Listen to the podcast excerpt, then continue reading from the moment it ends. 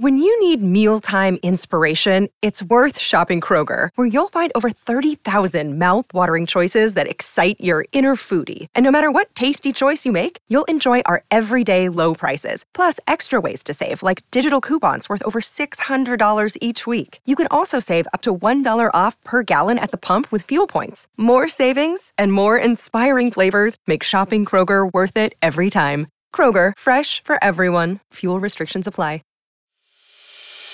As a longtime foreign correspondent, I've worked in lots of places, but nowhere as important to the world as China. I'm Jane Perlez, former Beijing bureau chief for the New York Times. Join me on my new podcast, Face Off US versus China, where I'll take you behind the scenes in the tumultuous US China relationship. Find Face Off wherever you get your podcasts.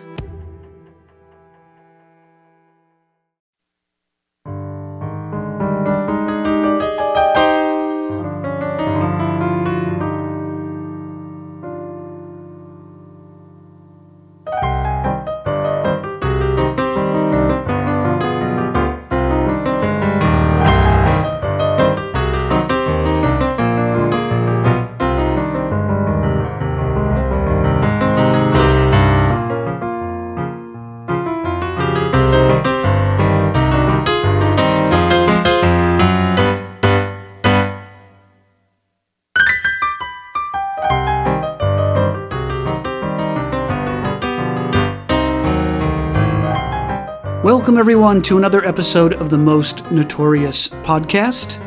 I'm Erik Rivenes.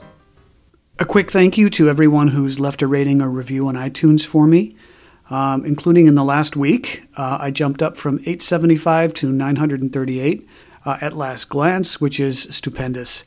If anyone out there who loves the show hasn't yet had a chance to leave a rating or review, please help me get to my goal of a thousand ratings on iTunes. Appreciated tremendously. Now let's get to the program. I'm excited to have with me today Rachel McCarthy James, co author, along with her father Bill James, of the book The Man from the Train The Solving of a Century Old Serial Killer Mystery. In it, she and her father not only set out to solve the notorious Villisca Axe murders, but also a series of other killings across the country. Thank you so much for agreeing to talk with me about this. Thanks so much for having me, Erik.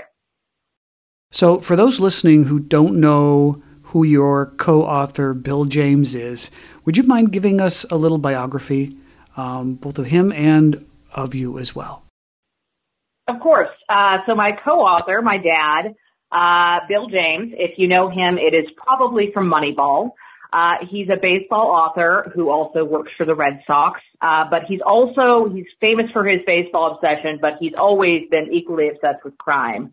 And in the last decade or so, he's been writing a lot more about that. Uh, his first book was Popular Crime, and that came out in I think 2009. And this is his second crime book. Um, we both live in Lawrence, Kansas. I went to Hollins University in Roanoke, Virginia, and I've written for Bitch Magazine, McSweeney's, and Hazlitt, among others. In my day job, I work in administrative support for climate scientists. This book is filled with a really disturbing series of murders spanning decades. What was the research and writing process like for you for this book? Uh, what did you do? What did your dad do? How, did you and your dad split your time? Of course, uh, research is my favorite part of the writing process, and so I love talking about it as well. Uh, it's really always fascinates me to see how people track down their ideas and try and uh, find out more about them. So we mostly work separately, and then we would meet for breakfast to, to discuss the case. Uh, I actually am not a breakfast eater; I just like coffee, but my dad loves breakfast. So we would go to one of a few places, usually the Big Biscuit, and we would uh, compare notes, talk about our theories, overarching theories.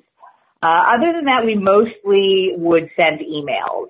Um, both of us kind of like to have our own processes. So when he hired me, it was with the idea that I would go off and follow my own instincts, do my own things, um, and figure out what it was that I wanted to find from this case.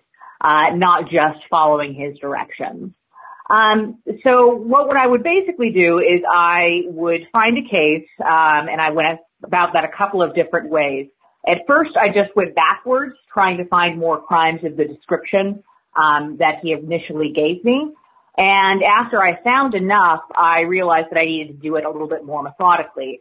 Uh, so I started in uh, January 1890 and tried to find every single family murder I could uh, in the United States between 1890 and 1920. I went case by went month by month, uh, searching the term family murder as well as a few other terms, uh, trying to find stories of these cases and then writing them down in a spreadsheet keeping track of them and sending on the ones that looked likely uh, to dad, whether they were because they were unsolved or with an axe or whatever. And he would judge the cases and then ask me a few more questions about them usually, uh, discuss them with me, whether or not he thought it was likely. Sometimes he would think something was really likely at first and then later on the process he thought, nah, not so much. And then he convinced me, uh, with the Sitka murders in, uh, Canada, especially. Uh, but usually what would happen is I would find the case, I would write it up in a kind of narrative and give him the newspapers that were relevant to it, and he would work it into a longer chapter. So it's about 80% his voice, um, and then I come in a little bit here and there, but it's hopefully uh, not too jarring for the reader. I tried to mimic his voice as much as possible, so hopefully I'm the only one who can recognize little paragraphs that uh, um, that came from the emails I initially wrote to him. I do want to ask you about the the unique voice that is used in this book. Yeah. Because it's it's different than other styles in this genre. Yeah, it is. You speak directly to the reader at, at various points. Um, why, why did you choose to do it this way? Uh, that is Dad's voice, which is very distinctive. You know, a couple of times I've gotten some pushback about it, and um, you know, it's not my voice exactly. It's very much my dad's and sometimes me trying to imitate it pretty well, I think. Um, and you know, some people have pushed back because it's, uh, it's very folksy. It's very, uh, it's very conversational. Um, sometimes a little bit too conversational, some people think. And sometimes I think that too. Uh, but you know, Dad really has his own voice. That's one thing I really admire about his writing, uh, is that it's very distinctively him. Um, and I think in a lot of people who have gone through MFAs and done a ton of workshops and really polish their voice into something shiny, you know, that's really great to read and I enjoy reading that. Um, but Dad really has his own voice and that's one thing that I really enjoy about his writing is that it's very distinctively him. Absolutely. So, with so many gruesome murders to cover, and there really are a lot in this book. Yeah. It must have been emotionally draining at the end of a day of research. Oh, yeah, absolutely. Um, you know, at, there is an acclimation process, and I once you get to know the cases and get past the details and start looking for them in other things, if you're expecting to find them there, it lessens the, I think, uh, emotional turmoil that comes up with it when you initially start researching it because it is hard. It's, you know, it's a lot of awful details to process and uh, think about and try and weave into a narrative. Um, but it's it's not easy to stomach, and you know what? That's why I mostly worked in the mornings. After a few months of working on it, I at first I was doing my usual thing of working at all hours of the day, um, but that became problematic after a while. So I started just working in the mornings because it is harder to get depressed in the morning. It's because you have a lot of light and sunshine and it's, uh, you know, plenty of time left in the day, harder to get down on yourself. Um, and I, so I would do that in the morning and then in the afternoon I would work in an after school program down the street at my old elementary school. And that was much more active and fun than sitting in a chair, uh, looking at a thousand old newspapers a day looking for the same details. Um, and then I would give myself a break from the case at night and just do something else. So I, I had a, I was pretty careful about managing it. Um, I, you know, took care of myself for sure while I was, while I was working on this. Did you ever have bad dreams? um, I had bad, I have bad dreams anyway. I never really had any specific serial killer dreams though. Um, that's never been something that super scares me because I don't know, especially with this book, if for the most part, if this guy broke into your house, you were dead. Um, and it was kind of like, well, if I am going to go out by a serial killer, they're probably pretty determined and I don't have a lot of say in that. So I'm just going to write off that whole possibility and make that deal with myself because it's not that common and, you know, there's no reason to think about, fixate on it. It's just one of those things you have to manage, I guess. Well, you don't live on an isolated farm, at least.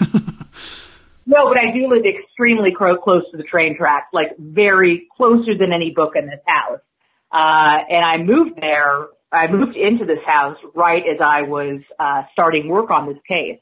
So it was very creepy at first working on this book about, uh, that was so specifically tied to looking for train tracks and then hearing the train go by, um, three times a day as it does. Yeah. So jumping right into your book here, um, we obviously can't go over all of the the murders, the massacres in your book we'd be here for hours and hours. There are a few, though, that I would like to ask you about in more detail, and I'd like to start with the Villisca Axe murders in southwestern Iowa. As you spend a lot of time covering this case, and it's also one of the most notorious in American history. So, neighbors made a grisly discovery at the Moore House on the morning of June 10th, 1912. Isn't that right? Absolutely. Um, so J.B. Moore was a really popular guy around town. He was the owner of a local John Deere dealership. He had um, very friendly, sometimes a little too friendly, but he was a guy who didn't have a lot of enemies. He and his wife Sarah had four children of their own. And on the night before June 10th, June 9th, 1912, the whole family had been at a Children's Day service at church. Um, they had a nine-year-old daughter named Catherine who asked her friends Lena and Ina Stillinger to join them that night for a sleepover, which sounded fun. Um, I'm sure to both of them. Uh, that night, the constable saw a man walking t- through the park towards the Moore house and thought to shine his light on his face, but did not end up doing so. The next morning, they did not come out and perform their chores. I'm going to read if that's okay. Yes, sure. About 7 a.m. Monday morning, a neighbor noticed that no one was stirring outside the Moore house. The Moores had two horses, two cows, and some chickens, all of which needed attention. But the chickens had been squawking in their coop. The Stillinger girls had not called home after daybreak, as they had been told to do. The neighbor knocked on the door, but the door was locked and there was no answer. She let the chickens out of their coop and called Joe Moore's brother, Ross Moore. Ross Moore checked on the livestock and then circled in the house, banging on windows, trying to see in the windows and yelling out to see if anyone would answer. The neighbor returned. Ross unlocked the front door and or forced it open. The house inside was very neat and entirely clean, but tainted with a foul odor, and a terrible stillness. Across the parlor, there was a small bedroom called the parlor bedroom where Catherine Moore normally slept, although on this night she was upstairs with her brothers. Ross Moore opened the door to the parlor bedroom, saw blood everywhere and the bodies of the two young girls, obviously bludgeoned to death. He staggered back across the porch and moments later, sitting on the steps of the front porch, would utter these exact words that appear in countless crime books. Something terrible has happened. So this was completely out of the blue, but it, because of the horribleness of this crime, it embroiled this community in a debate that is still raging to this day, basically. Um, there's still debate over whether it was our man, the man from the train, or whether it was Frank Jones, um, or another creepy minister named George Kelly. In every major crime case that becomes kind of an event, there's always going to be someone who gloms onto the case, becomes too creepily obsessed with it, and eventually inserts themselves into it.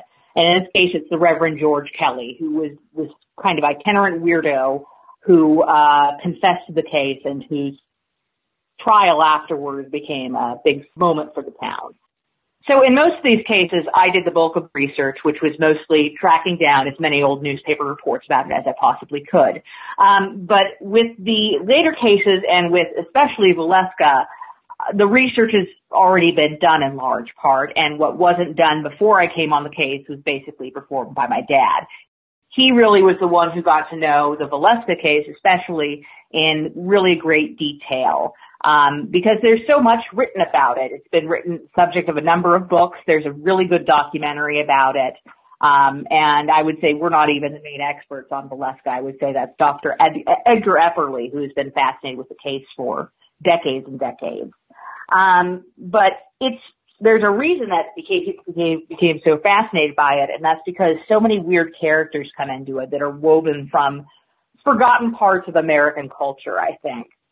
So Kelly was essentially traveling across churches in the Midwest, taking seminary classes and kind of hobbling together a preaching career.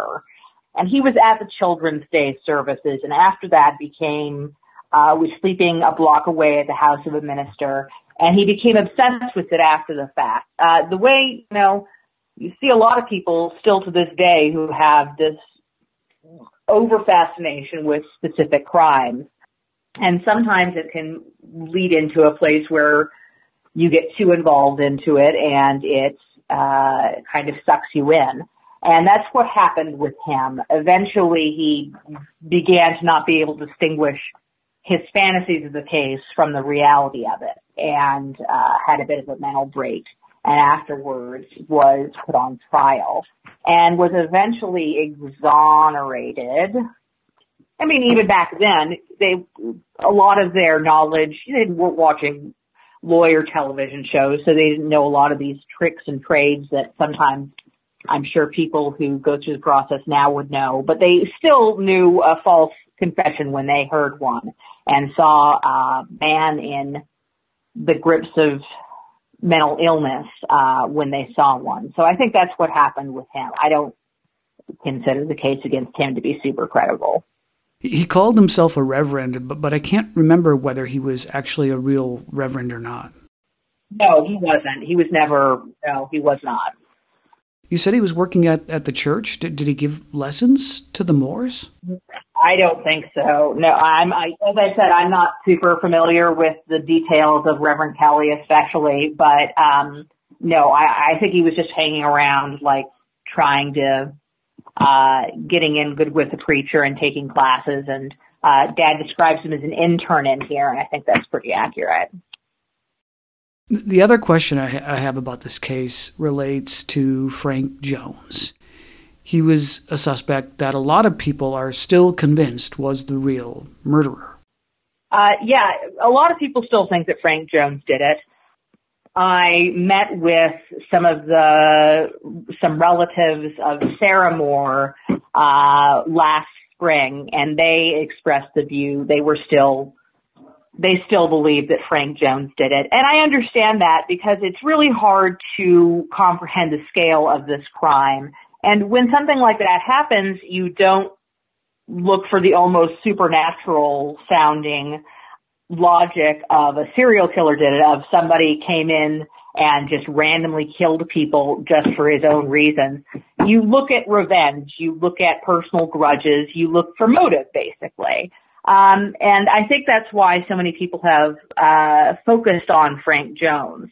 And I understand that. Um, I understand how, you know, people become invested in an idea and want to don't want to be proven wrong. Um, certainly, I will go through that. I'm sure at some point with this uh, book, somebody will want to prove me wrong, and I won't want to be proven wrong with one case or another.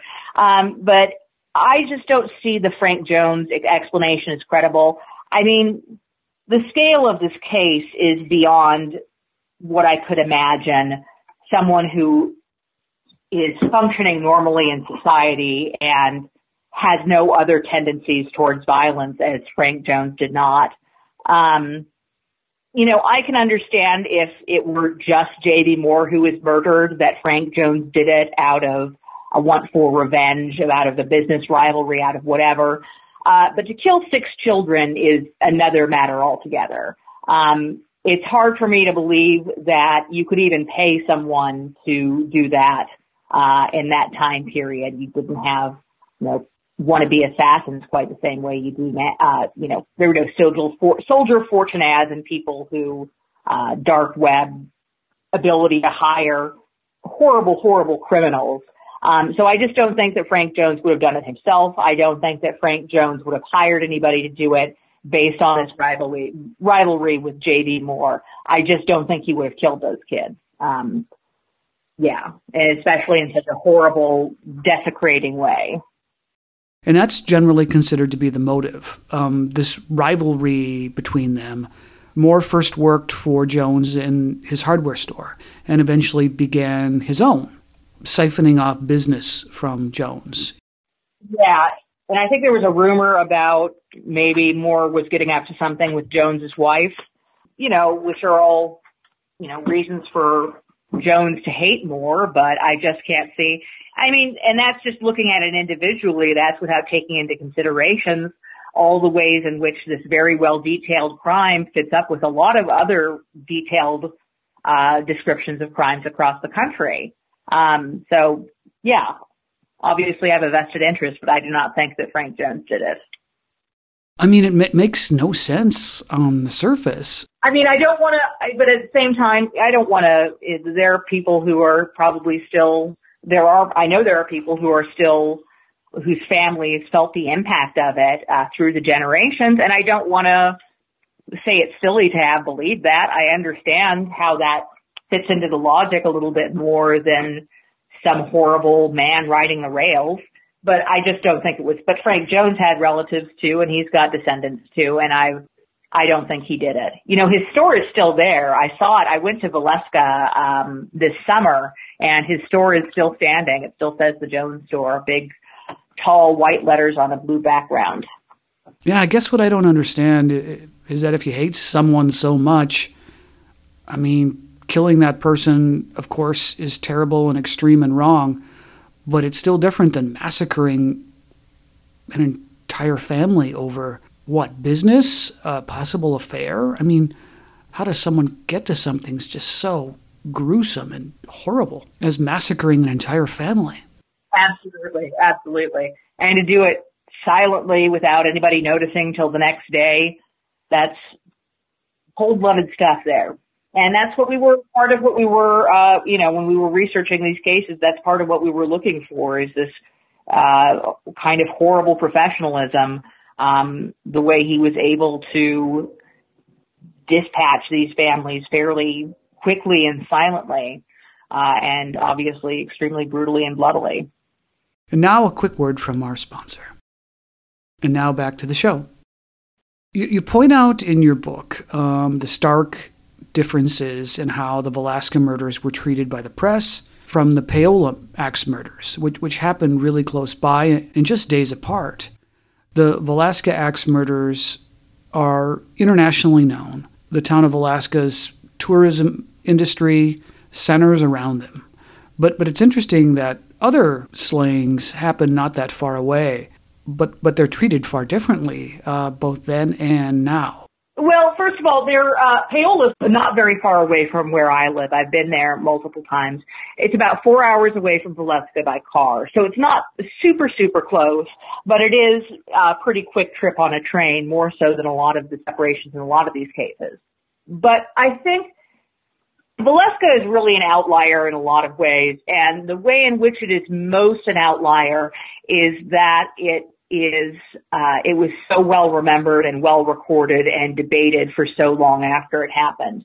You know, we've got dozens of cases in this book, and none of them have that are all just about as horrible as the murder of the Moore and Stillingers, um, but none of them have had this kind of long-lasting legend attached to them.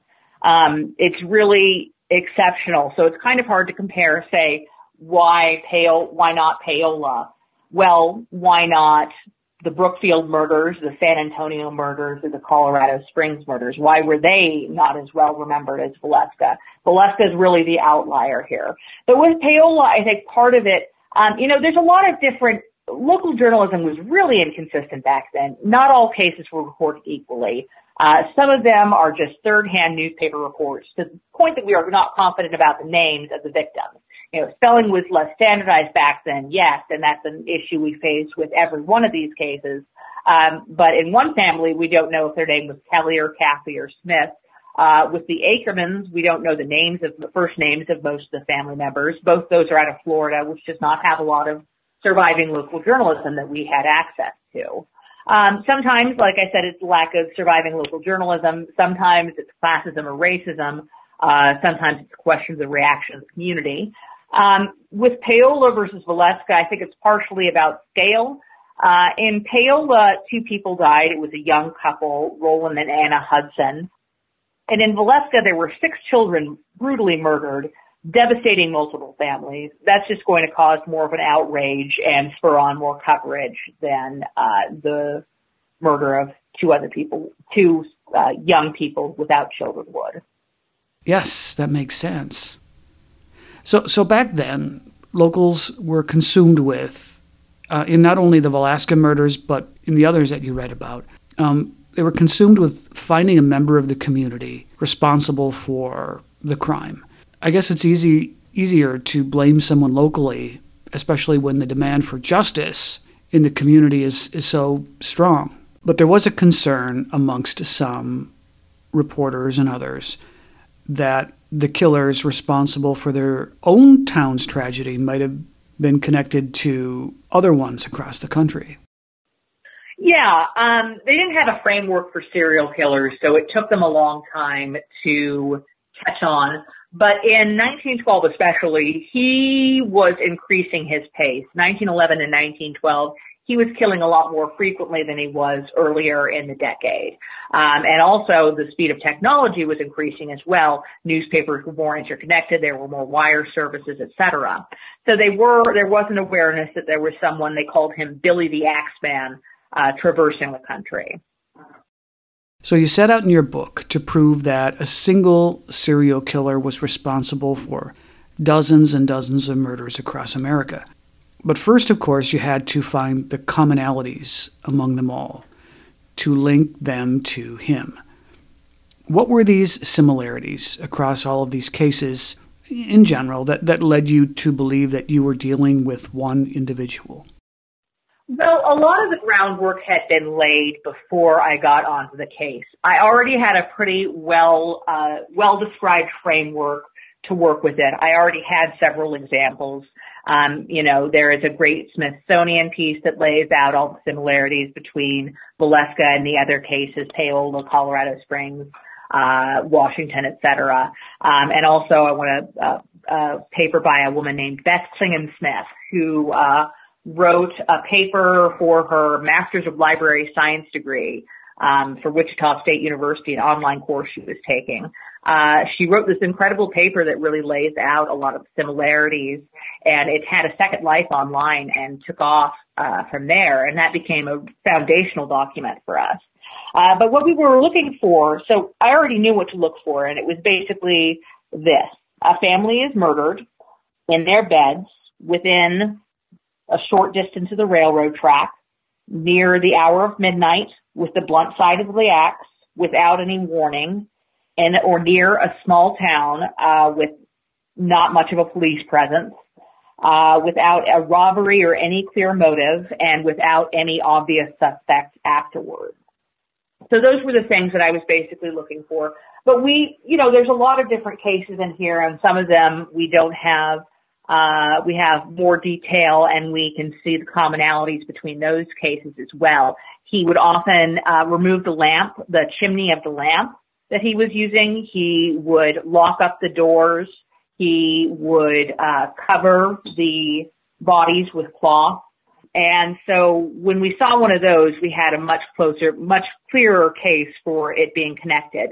But we talk about a lot of cases that we're not quite as sure about in here. And because we did not see, you know, I looked at a lot of different murders from this time period and um, there was a difference between one where three members of a family were killed by an uncle. The motive was an inheritance.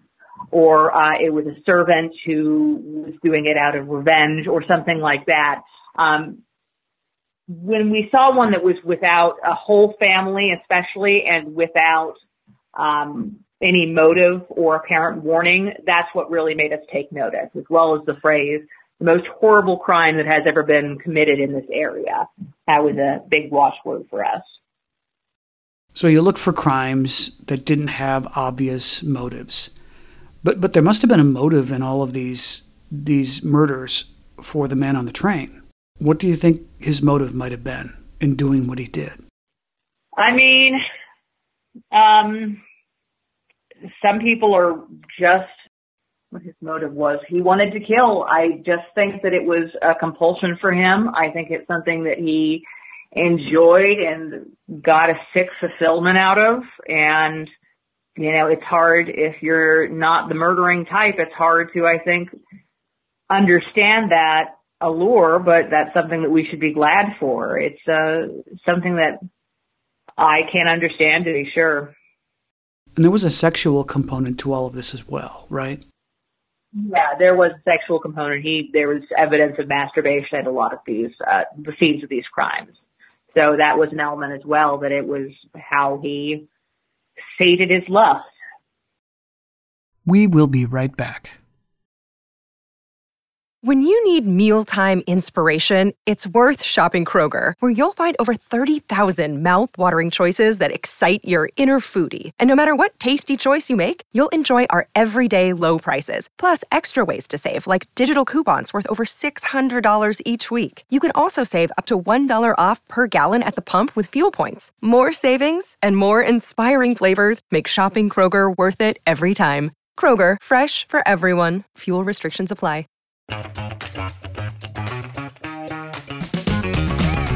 Hey there, I'm Dylan Lewis, one of the hosts of Motley Fool Money. Each weekday on Motley Fool Money, we talk through the business news you need to know and the stories moving stocks on Wall Street.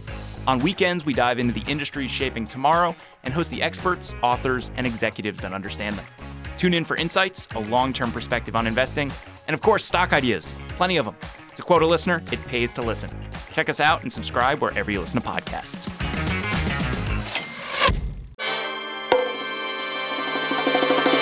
Welcome to From Beneath the Hollywood Sign. If you love old movies, Hollywood history, or the golden age of filmmaking, you've come to the right place. This is the podcast that talks about amazing stories of Tinseltown from another era and fascinating conversations with writer producer Steve Cubine and actress writer Nan McNamara. One particular argument, he ended up dislocating Ava's jaw.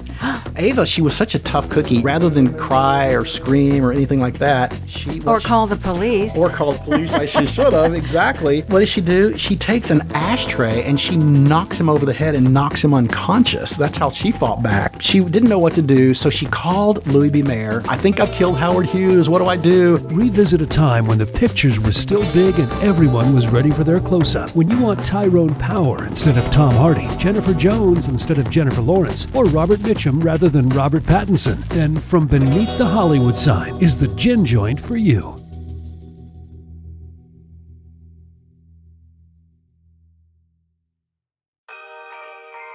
When Johann Rall received the letter on Christmas Day 1776, he put it away to read later. Maybe he thought it was a season's greeting and wanted to save it for the fireside. But what it actually was, was a warning, delivered to the Hessian colonel, letting him know that General George Washington was crossing the Delaware and would soon attack his forces. The next day, when Rall lost the Battle of Trenton and died from two colonial Boxing Day musket balls, the letter was found, unopened in his vest pocket. As someone with 15,000 unread emails in his inbox, I feel like there's a lesson there.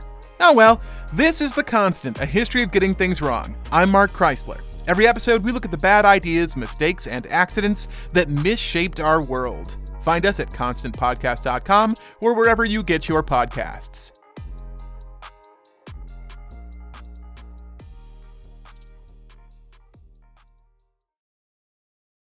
And we have returned. Again, we can't go into every single family massacre you believe might be connected to your killer, but based on your profile of him, what examples would you give of murders that you are absolutely convinced were done by this man?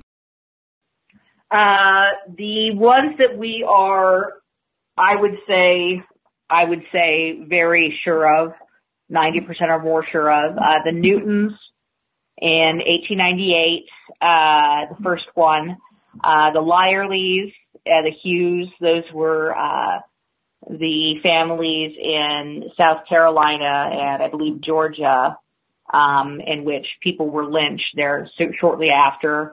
The Meadows and the Hoods, who were in uh, southwestern Virginia and West Virginia. Uh, the Schultzes and the Casaways, who were both in uh, Texas. The Hills, the Burnhams, the Waynes, Dawsons, Showmans, Hudsons, and finally the Moores.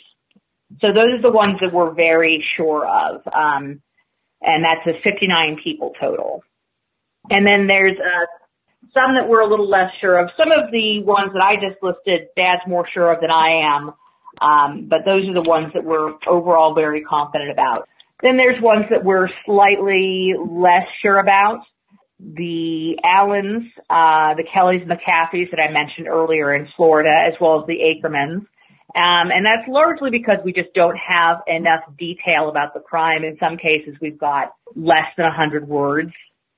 So those are the ones where we just, we feel that it fits his, his pattern and where he was in that, in that frame of his, uh, life, but we're not quite positive about it because we don't have the same details of the crime scene uh, or other surviving details.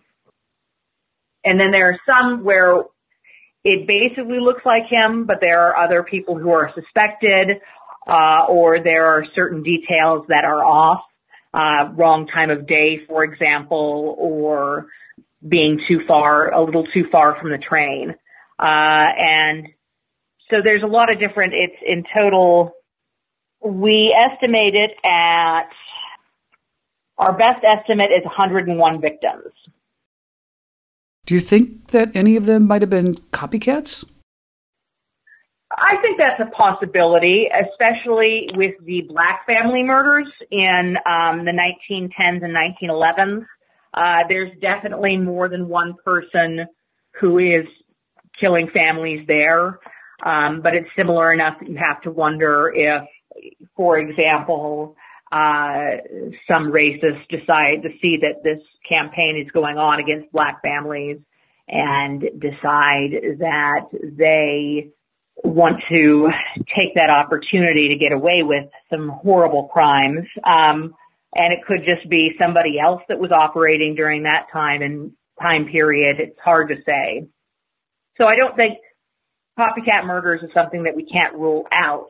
Um, but with some of them, it would be hard for him to copycat the exact details because they're so spaced out uh, over the course of 14 years or so. And you mentioned the, the time of day. You write in your book that he typically committed his murders just before or just after midnight. Around midnight, yes. Um, definitely after dark, uh, but well before dawn. So between midnight and two, usually. Sometimes a little bit earlier, sometimes a little bit later. Uh, definitely not in the daytime. If we saw a crime that was in the daytime, that was one thing that would just immediately rule it out. I wouldn't even bother sending it on to dad. And this killer that you've identified doesn't have anything to do with the Axeman of New Orleans, right? No, we don't think that he was the Axeman of New Orleans. Um, the Axeman of New Orleans he did not kill people like he had the benefit of 14 years of practice uh, killing people. He was very messy. He was very um, random in how he would strike. So I'm not an expert on the Axeman of New Orleans, but I trust Dad with that when he said definitely not him. So I'd like to, if you don't mind, get more specific on a handful of these cases. One that's especially intriguing is the, the double event that happened in Colorado Springs.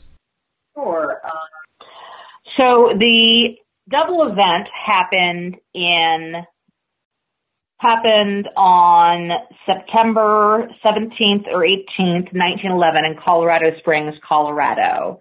Uh, I have been to the site of these crimes. One of the houses still, both of the houses still stand actually. Uh, they are maybe 50 yards from each other and currently 50 yard, like no more than 100 yards from a rail trail bicycle track, which was of course at the time a railroad track. Uh, very small little houses. If the the uh, address is in here and I went and visited it before the publication of this book and immediately someone saw me on the street looking around at these houses and said, "Oh, you're here for the uh the murder houses. Yeah, there's been a bunch of ghost shows here and showed me exactly where it was." Um they're still standing. There's a couple of dog out there's a dog outside in one of them and, and toys in the front yard and who knows if it's even changed that much since uh 1911 so in this incident in September 1911, uh, it was the Burnhams and the Waynes. And in both cases, there's the same details we have everywhere. Blunt side of an axe, killed in their sleep, door locked afterwards. Um, and a double event is fairly common for, is not uncommon for serial killers. Uh, the most famous example being Jack the Ripper, who, uh, committed a uh, double events in wet, London's West End on September 30th, 1888. And another quick word from our sponsor. And again, back to the show. At one point, you write that if you are ever 100% certain that two of the murder events in your book were done by the same killer, um, they would be the ones in Villisca, Iowa, and the ones in San Antonio, Texas, right? Uh, that's one of the. I would say the ones that I that are kind of the that I always come back to as the best examples of a man from the train crime are uh, the murder of the Newtons in Brookfield, Massachusetts in 1898, uh, the murder of the Casaways in San Antonio in, 18, in 1911, and then of course the Villisca murders. So those are the ones where we have a high level of detail about the scene of the crime, and for whatever reason have just really stuck with me. With the Casaways in San Antonio, um, Louis Casaway was a really intriguing figure. He uh, was, you know, in most of these cases, I would try and research the family members and try and find something, and usually I wouldn't come up with too much. With Louis Casaway, there's a ton of detail about his life uh, in the years before his death. Uh, we have records of him getting a promotion from uh, janitor to porter at City Hall on the front page of the San Antonio Light. Uh, there's details about his 36th birthday party. Um, it talks about him raising money for a gymnasium. In 1898 as well, he uh, was involved in a dispute in the local Republican party in San Antonio. Uh, the Black Caucus within the party walked out over a disagreement. And then later, uh, both sides came together to record a uh, statement of resolution and unity. And Louis Casaway was listed as being part of the person behind that, one of the people behind that. We know a lot about his uh, family. He was married to a white woman with, named Elizabeth Casaway, born Elizabeth Castello. Um, and she was very young at the time and their, uh, their elopement caused, uh, quite a stir, but they were able to live peacefully and carve out a nice life for themselves. They had three kids. He was the, uh, janitor at the local school and, um, yeah, that one sticks with me. Uh, but the details in those crimes, I mean, we've got a lot of his signature elements the uh, door being locked up, the lamp being left off the chimney being left off the lamp, uh, moving of dead bodies afterwards, killing with a blunt side of the axe. It's just a lot of his uh, everything we look for in the crimes that he committed. So you laid out an approximate timeline for the man on the train. There are some gaps, some years where no murders are committed. Do you have an explanation for that? No, we don't. Um, we looked for him in prison records, but he was probably using a different name than the one that we know at that point. Um, so no, we don't have any explanation for that. It's possible that some crimes um, were committed during that time and we just missed it. He might have been uh, in jail or prison. He uh, might have been on work assignment somewhere else. Uh, we just don't know what was happening in 1907 and 1908. I'd love it if you could talk about the moment when you realized that you had a, a real suspect. How did you find Paul Mueller? Uh, the night before, I had been working on the case for a couple of months at that point, and Dad had told me that at some point I would go back far enough that I would find the first murder. Uh, the night before I found the Newton crime, I emailed Dad and asked exactly what he meant by that, and he said something will be different about the crime. There will be something that basically exposes his inexperience at that point. So the night that it, I found him, um, I just moved back to Kansas. There was a train going by all night that I wasn't used to at all. And uh, my husband left me alone so we could go to a concert. And I was looking at another murder uh, that did not end up in the pages of this book. Uh, it was in Maine, and there was a lot of back and forth about uh, where this guy was, and I was trying to track him down. And one of the related cases, related stories about it, I think it was in the North Adams transcript. It said at the very end of this, uh, the very end of it, the person who did this, I'm paraphrasing, the person who did this is surely the same fiend behind uh, the murder of the Newton family in North Brookfield uh, two years ago.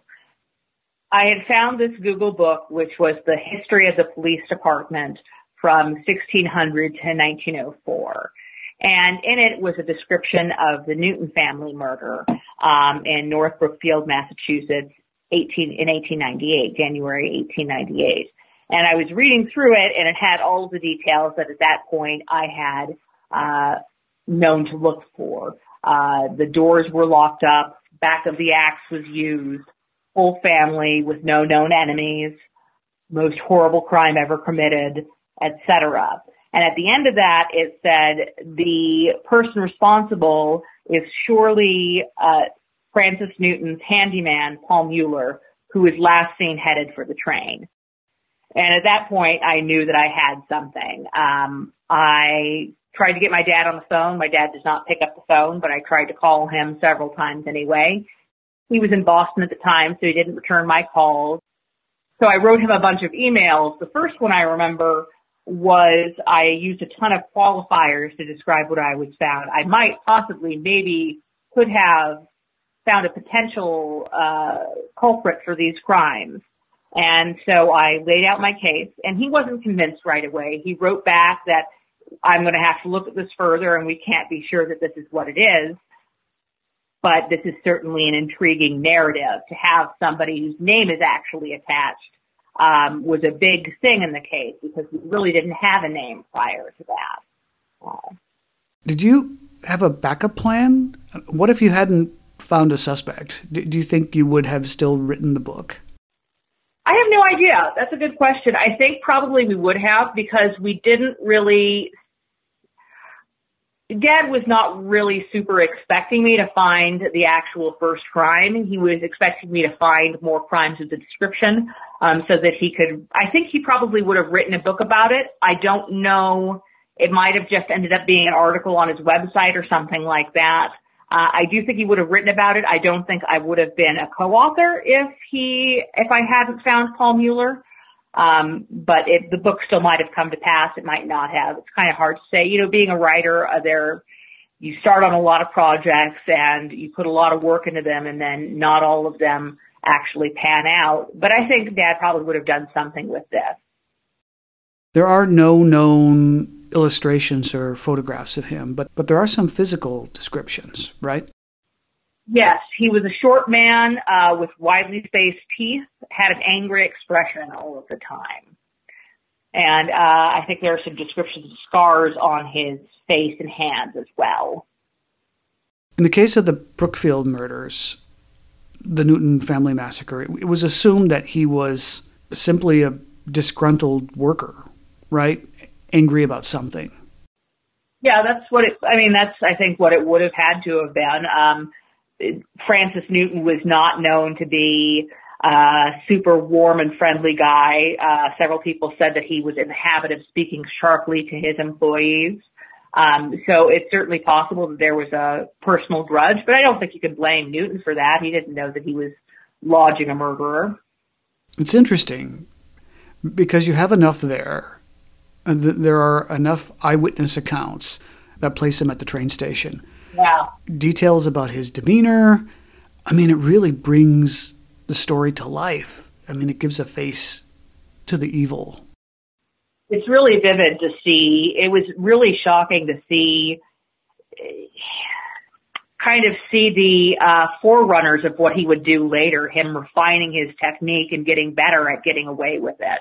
Um, you know, in the first case, as with many cases, he attacked someone who, to whom he was personally known after that left that off. But the fact that so many people saw him walking to the train station, uh, being at the train station, saw him take, putting on a hat and then taking it off to distract him later. And the police really chased down a lot of weird leads.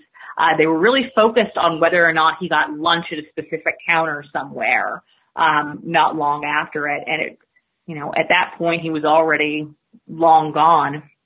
And, you know, it's funny because we talk a lot about the inadequate police departments in these cases and how they were completely unprepared to deal with a monster of this of this capacity for violence. Um, but the the train train companies actually had train detectives who would have been much better at tracking him down based on a physical description. Of course, in his later crimes, they didn't have a physical description, but if they'd worked with the trained detectives on that first one, who knows? Maybe they would have been able to catch him. As far as the murders of the Newtons, were there any differences between these murders and the ones that came later? Yeah, th- there was a significant difference. So in the first 10 years he was killing people, he would usually set fire to the houses afterwards he would do this to probably burn up the evidence, probably distract people while he was getting away as well. In Brookfield, he tried to do this.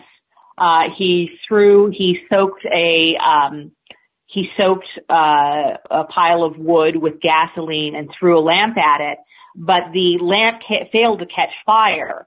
So not only did the house not catch, catch on fire, the entire scene was preserved, which allowed us to link us, link him to later cases in a way that we couldn't with some of these other ones where he successfully set the building on fire afterwards. So in your book, you theorize that he may have gone to Germany at some point and committed a very famous crime there. Um, so Paul Mueller was a German sailor. That's one of the things we know about him fairly for sure if we know anything. You know, we know he was short. We know he worked for the Newtons. We know that he was a surly guy based on the early reports. Not much of known was known of him personally, except that he was a German sailor or claimed to be. Um, so in the 1920s, there was a murder of a family at a farmhouse in um, Hinterkaifeck, about 70 miles north of Munich. Um, and we don't, we're not experts on this case, but the broad outlines are a lot like um, the Villisca and Newton and other murders um, that we think were committed by the man from the train. So that's not one of the ones that we're super sure about, but we think it is one clue as to what he may have done afterwards. Has anyone approached you about turning this into a movie or a television series? Yes, we are developing one right now. I can't say too much about it right now, but we're uh, developing a television series. Um, we recently did some work on that, and we're really looking forward to seeing if we can get it made. It's got to be a little tricky. Shows shows like this typically have some sort of heroic figure, some investigator that tracks the bad guy. Well, I mean, uh, there's a big appetite for true crime these days, and you know, I would, uh, you know, I think people are fascinated just by the cases within themselves. And, you know, there's not one hero in this, but there's a lot of little heroes of this. There's a lot of people who were leading lives that deserve to be remembered for something more than their death. So I think there's a lot, a lot we can dig in on narratively there if we get the ch- chance to explore this on the small screen. Interesting. I, I guess there are a lot of ways that this could be produced for television. Absolutely. And you know, I uh, I'm a writer. I'm not. Uh, I don't make. I'm not a producer or anything. So they'll have a lot of ways about how. It's a very difficult story to tell. It was one that we puzzled over quite a bit when we were trying to write the book, as to how to approach it and make it uh, digestible and not horrifying, not just endless misery. Um, so I hope that we. Uh, so I'm looking forward to that process for sure. Have you traveled to any of these communities? I know you already mentioned going to Colorado Springs. Have you been to Villisca as, as well? Yes, I've been to Villisca once. Uh, I spoke to a conference of judges there. Um, they had me to speak, and I had a lot of very good, productive conversations with them. Um, I talked to Dr. Eckerly, which was a great, great chance to get that opportunity. Um, and it was it was been a warm reception. I think that they really see the merit of what we're saying here. They also see its limitations, but um, that's not a bad thing. So I think the reception has been pretty good. I did go to Colorado because Beth Klingensmith, who I mentioned earlier, uh, actually lives there, but only one person came to my reading, so I didn't really get a set, good sense of the community. I had a conversation with the um, descendants of Sarah Moore, not descendants, the relatives of Sarah Moore. Uh, and that was, you know, we had a good conversation, a productive conversation. I don't know if they've entirely um, bought into what I have to say, but of course that's their prerogative. Uh, one thing that was surprising to me is uh, a young man I knew from high school, uh, basketball star from high school, um, believes he may be uh, related to one of the men who was lynched in North Carolina for these crimes, uh, which is a very sobering connection to find, but certainly a reminder of how many lives this affected and how many communities it affected over uh, the over all of America. I can totally understand how difficult it must have been to organize your book. As someone who reads a lot of true crime books for this show, there is a pretty obvious pattern for most. First a crime, then an investigation, and finally a trial. There's a fairly predictable arc. so while reading this, I understood how incredibly vast and complex your subject was, is the fact that you were able to organize it into something cohesive and readable. I mean, with a climax at the end, kudos to you for that that's all credit to dad. That was entirely dad's invention, his organization. That was in, entirely his idea. And it's so difficult to uh, arrange in a readable way. And I really think he did a great job with that.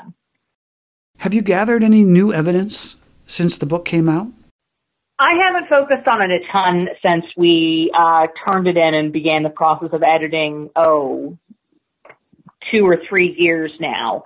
Um, so I, and you know, the thing about this book is that there's, there's so many murders that it becomes hard to keep track of them, especially when you're not actively in the process of researching them and finding out more about them and uh, working on what you've already written about them.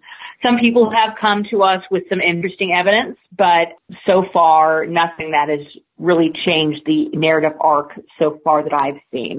Uh, I think my dad has talked to somebody who has found the um, immigration records for Paul Mueller. So I, that's one thing that I'm really excited to see. But I expect we'll be um, looking at some new evidence once we, uh, if this television show sells, and I think that we'll be looking at the evidence with a fresh eye and probably gathering new evidence and new resources uh, for that project. I did one thing I did find actually. Uh, I completely forgot this.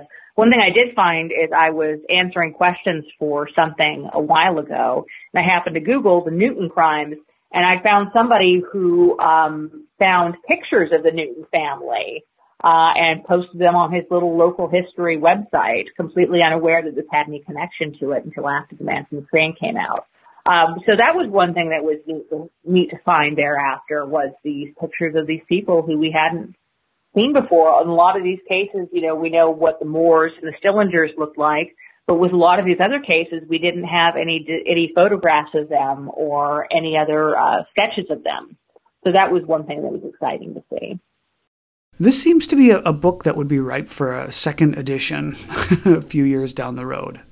Maybe, yeah, yeah, maybe. I've got. I, I'm, you know, I'm hoping my next book will be uh, my own project. But yeah, I would like to see another edition. I'd really like to see another edition with more maps and charts because I think that was something that was missing from the uh, the editions that are out right now. Yeah, I would really like to go into it and do a second edition, but that it'll be a lot of work, so we'll have to see about that. Sure, sure. Is your next book something true crime related? Yes, it is true crime related. Um, it's a little bit broader than the man from the train, um, but it, it is true crime related. But uh, I, I'll uh, hopefully have something to announce there soon. So your dad has, has kind of sucked you into the genre, huh? yeah, I suppose so. Uh, you know, I've got a lot of there's a lot of different interesting ways to go with it. Um, yeah, yeah. So I, I, it's a it's a really rich field. Uh, lots of intersections with history, and um, so I'm excited to keep working there. So your books are pretty much available anywhere books are sold If you want to order a signed copy, you can get one from the Raven Bookstore in Lawrence, Kansas, and they sell copies online. And for anyone who wants to contact you directly with questions or additional information, is there a way that they can do that? Uh, yes, I think the easiest way, I really need to get a website together. The easiest way uh, to get in touch with me right now uh, is probably just to look at my Twitter page. Just Google Rachel McCarthy James Twitter, um, and my uh, email is in my header there. So um, you can contact me through Twitter or just send me an email there. Uh, my email is rmccarthyjames at gmail.com. So anybody who'd like to get in touch, please do. Well, well, thanks again. This has been so interesting. Thanks so much, Erik. I really appreciate you having me on. This has been another episode of the Most Notorious Podcast, broadcasting to every dark and cobwebbed corner of the world. I'm Erik Rivenes, and have a safe tomorrow.